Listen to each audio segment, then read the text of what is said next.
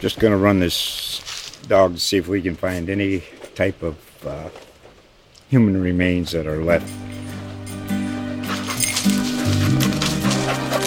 Listen to Where Secrets Go to Die, The Disappearance of Derek Hennigan. From the Detroit Free Press, a new podcast set in the woods of Michigan's Upper Peninsula.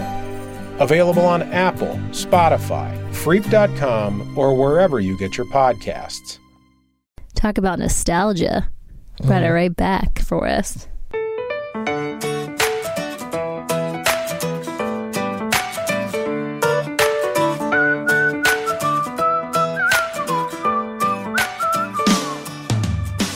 Welcome to I Tell My Husband the News. I'm Shannon Rae Green, a journalist at U S A Today.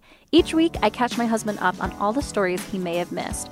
He doesn't really like to read or watch the news, so I'm pretty much his sole news source. It's a big responsibility. My husband, Dusty Terrill, is a local comedian in the Washington, D C area. Thanks for being here, Dusty. Thanks for having me, Shannon. Hey, Dusty. Hey, Shannon. How you doing? I'm doing great. Good. How was your weekend? It was lovely. We just got to veg out. That's right. We ran some errands and just kind of relaxed. It was nice. Yeah. That's my favorite thing about wintertime is just nobody's doing anything. They're just cold and in their homes. Yeah, I appreciate it too. Well, one person's doing something. We got a new five-star review from M Loud. They said that they were on a jog and were listening to our podcast and tried to laugh at a joke, but was out of breath, so they almost died. Almost died. So I'm glad that they didn't.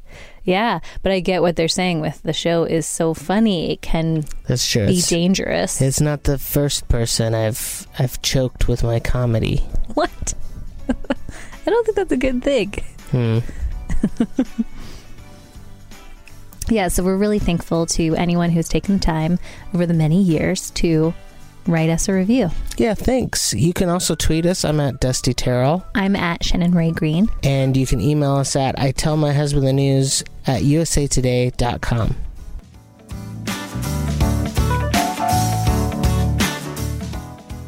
It's a nostalgia play. Pricey, foldable Motorola Razr goes on pre-sale at Verizon and Walmart. My phone works fine. I don't need a new one. You have a, you just got a new one. Yeah. Fairly new. I just had a new ding, on like my first ding on my new phone. Oh, I'm surprised just one. I've seen you drop it multiple times. I know. And you haven't seen all the times either, too. This was written by my colleague Edward C. Baig for U S A Today. He writes, a sexy phone of yesteryear is about to hit the comeback trail. The Motorola Razr went on pre-sale in North America yesterday, exclusively at Verizon, Walmart, and at Motorola dot com. It'll be in stores on February sixth. In its heyday, circa the mid two thousands, Motorola's clamshell became a fashionista status symbol. This latest version available for a whopping one thousand four hundred ninety-nine dollars and ninety-nine cents outright, or sixty-two dollars and forty-nine cents monthly over two years, is a foldable screen Android handset that was showcased at a media event in Los Angeles in November. In coming out with the bendable design, Motorola, which is now owned by China's Lenovo, is following the lead of the rival Samsung Galaxy Fold and trying to kickstart the intriguing, albeit unproven, market for such foldable phones. The main six point two inch internal display on Razr seamlessly bends in half, revealing a two point seven inch touchscreen outer display on which you can view notifications, control music, or snap selfies. Razr has a sixteen megapixel camera and night vision mode for capturing images in dim light, an in vogue feature among premium smartphones. But whether nostalgia and foldable sell is an open question. sixteen megapixel camera. And night vision mode, too. I think my original Razr had maybe just sixteen pixels. I had a Razr, too. I wonder if I ever would have called myself an in vogue fashionista. Or a status symbol. I never would have called you that. I'm pretty sure I had a, a Razr when we met, and then for a long time after that. Yeah. We were the weirdos who didn't have a smartphone for so long. Yeah, no, no. I, I'm I'm very cheap as uh, frequent listeners of this podcast would know, and I was I was reluctant to to pay the upgrade fee for a smartphone, but um, now that I have one, I can't live without it. Yeah. I don't think I'm nostalgic for the uh, the Razr, but do you think I could get premium dollars for my old Razr? I might still have it in the house somewhere. Oh my gosh. Do you really think you have it somewhere? Maybe. Wow. If you want to buy my old Razr for one thousand dollars, please tweet me at Dusty Terrill. I don't think you're going to get any takers there. I don't feel that nostalgic for the Razr.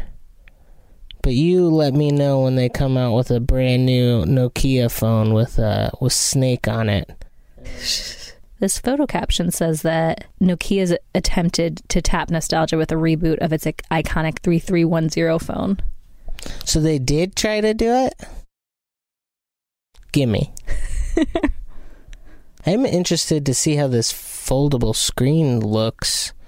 But I think I could just see it once and then go about my day. I don't think I need to own it. Mm. Yeah, it's interesting because the write-up about the when they had a showcasing event in uh, back in November, the headline was, "The Motorola Razr is officially back with the latest tech, but it's way more expensive." That was the takeaway. Yeah, I remember. That's what I'm nostalgic for, is the good old days when phones would cost like a hundred bucks. Yeah. Oh, man, those were great times. I remember the background I had on my Razr was a very pixelated picture I took at Coachella. I think you could just see some, like, blobby pinks and greens. Yeah. What's the point of even having that digital image at all? I think I still have it somewhere. I think I saved it on a computer or something. Man. It is interesting because the fact that it folds allows you to slam a phone down when you're done with a phone call. Ooh, I do miss doing that. Yeah. I'm done talking to you. S- snap. Yep. Do you think that foldable phones are on the cusp of a renaissance? I did twenty years ago. It just seems like fifteen hundred dollars seems like too high of a price. Way too high.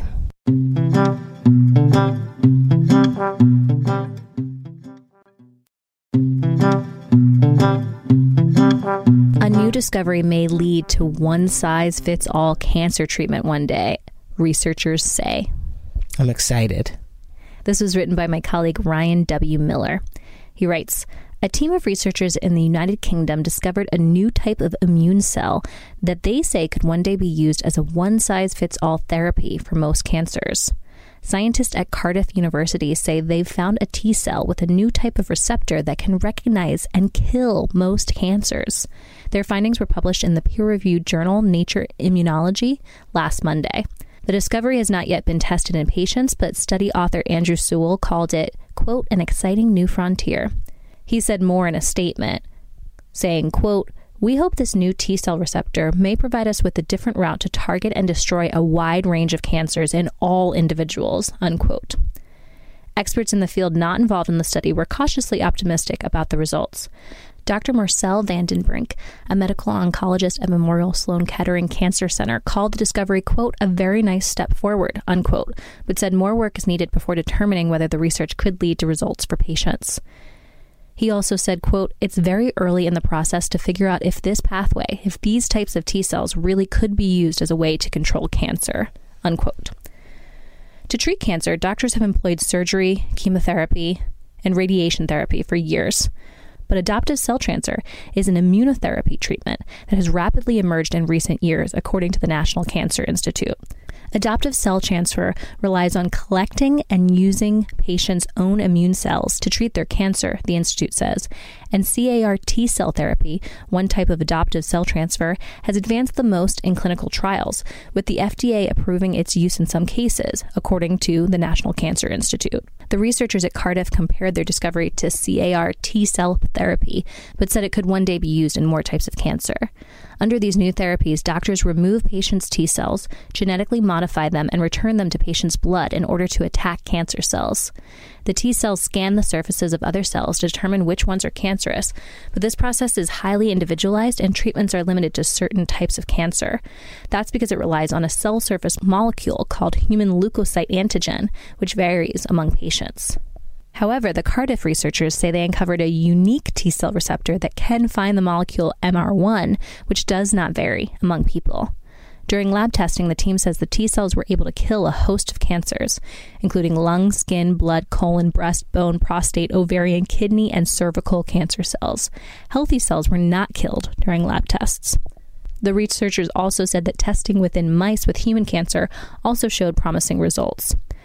Vandenbrink said researchers still need to determine what exactly the T-cell receptors are detecting on the M R one and whether that's specific to cancer cells. He said, quote, if it's found on normal and cancer cells, then you can't really develop this as a therapy, unquote. Still, the overall field of studying how T-cells kill cancer cells has been among the most promising areas of cancer research in recent years, he said. It can only be a matter of years before determining if the research will lead to results in patients, given how growing of a field it is. He said, quote, we can use the T-cells as living drugs to kill cancer, which is an amazing step, unquote. Well, this is fantastic news, Shannon. Yeah.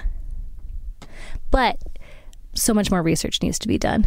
Now, I'm already counting on it. I'm, I'm sold. Seems like I, they got this figured out. We can all stop worrying about cancer now, right? Mm, if only that were true. Yeah, it, it's... It's stories like these that make me feel really hopeful about science and about our ability to figure things out.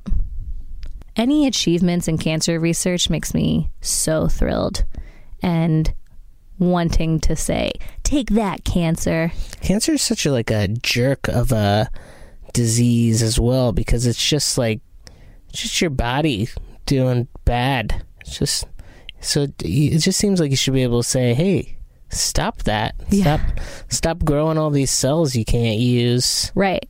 It seems interesting to consider that something in someone's body could help identify and find these parts that are not working properly. I like that as a solution. Instead of finding some sort of alien substance to inject into my body, just put other parts of my body into other parts. I like it. Let's do it.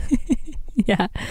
Um, and that's what this doctor was also saying. Doctor Vandenbrink, you know, does everybody have these T cells? Are there certain people who don't have the cells that are needed?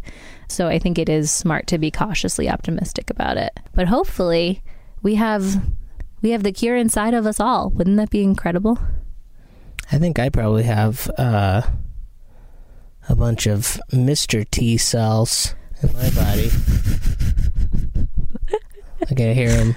Hear him swimming around in there, just saying, I pity the fool. Yeah, I mean, cancer's a real fool. I pity the cancer fool. Yeah. Talk about nostalgia. Mm. Brought it right back for us. And last today, we've got the lightning-fast headline roundup. Does Dusty care about these stories in the slightest? Here we go. Prince William gets a new title from Queen Elizabeth amid Prince Harry, Duchess Meghan exit.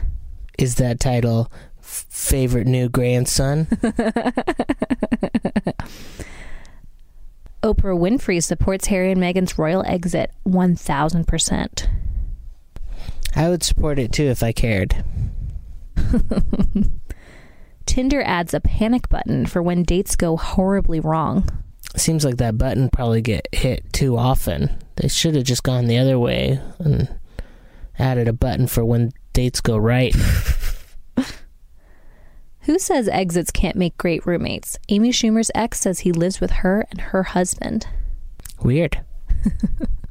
I'm glad we don't live with any of our exes, but also I'm just kind of glad we don't live with anybody else. Me too. Your oven door is probably dirtier than your toilet seat. When there are headlines like that, they just mean there are there's more various types of bacteria on it, but I've never pooped on my oven door before, Shannon. I think I'll take my chances. Well, How about you stop pooping on the toilet seat? Amazon and Google personal assistants can handle more chores. Just ask them. You let me know when they can clean the bathroom, Shannon, and then I'll be interested. Using an Apple Watch at the gym could pay off or pay off the cost of the gym. This may be hard to believe, Shannon, but the cost of gyms are not the reason why I don't go to gyms. Not surprised. Is Apple planning to launch a cheaper iPhone? They ought to. Learn from Jeff Bezos how to thwart hackers. I'm much more interested in learning from Jeff Bezos how to make millions of dollars. Americans got billions more robocalls in twenty nineteen. I think I might have got billions more in twenty nineteen. Google Maps or Waze, which one is better? I like me some Google Maps. Because you never got on board the Waze craze? Yeah, I never. I have not that much experience with Waze, so maybe I'm not the best person to ask, but Google Maps all the way. There are crazy deals on T Vs for the Super Bowl. I do need a bigger, better T V, Shannon. You always say that. Who do you think is going to win the Super Bowl? I think the Cardinals are going to win. Are they in it? They're not in it. Oh, that's too bad. Oh. Um, no, um... I guess I, it would it'd be fun to see the Chiefs win. I guess. I don't really care. Next week on I Tell My Husband the News. Well, I don't know. It hasn't happened yet. That's why it's called the news. I Tell My Husband the News is part of the U S A Today podcast network. New episodes come out every Monday. If you want to check out other podcasts from all across the U S A Today network, just go to podcast dot u s a today dot com or find them wherever you listen to podcasts, like Stitcher, SoundCloud, or Apple Podcasts. Thanks so much for listening. Bye. Bye. Bye-bye.